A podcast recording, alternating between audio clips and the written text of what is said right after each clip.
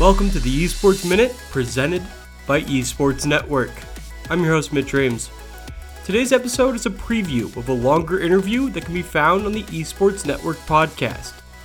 I talked with Henry Holm, the CEO of Fandom Sports. The company is releasing a new app in June that provides a conversation platform for sports and esports fans. Their tagline is Pick a fight, talk trash, get rewarded. The goal of the app is to turn conversations and debates into a virtual currency. Everything is backed up through the blockchain, and our conversation talks about the app, their goals, plus the difference between how people consume sports and esports. Finally, we talk about the blockchain and provide an overview for people unfamiliar with the technology and why it is so important in this age of data conscious tech savvy audiences.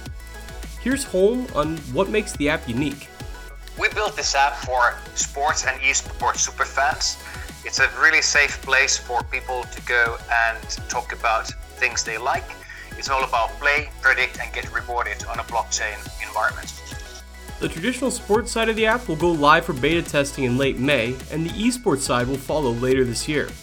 You can find that full podcast along with many other interviews and feature stories at esportsnetworkpodcast.com or whichever streaming platform you prefer. We'll be back tomorrow with more traditional esports news.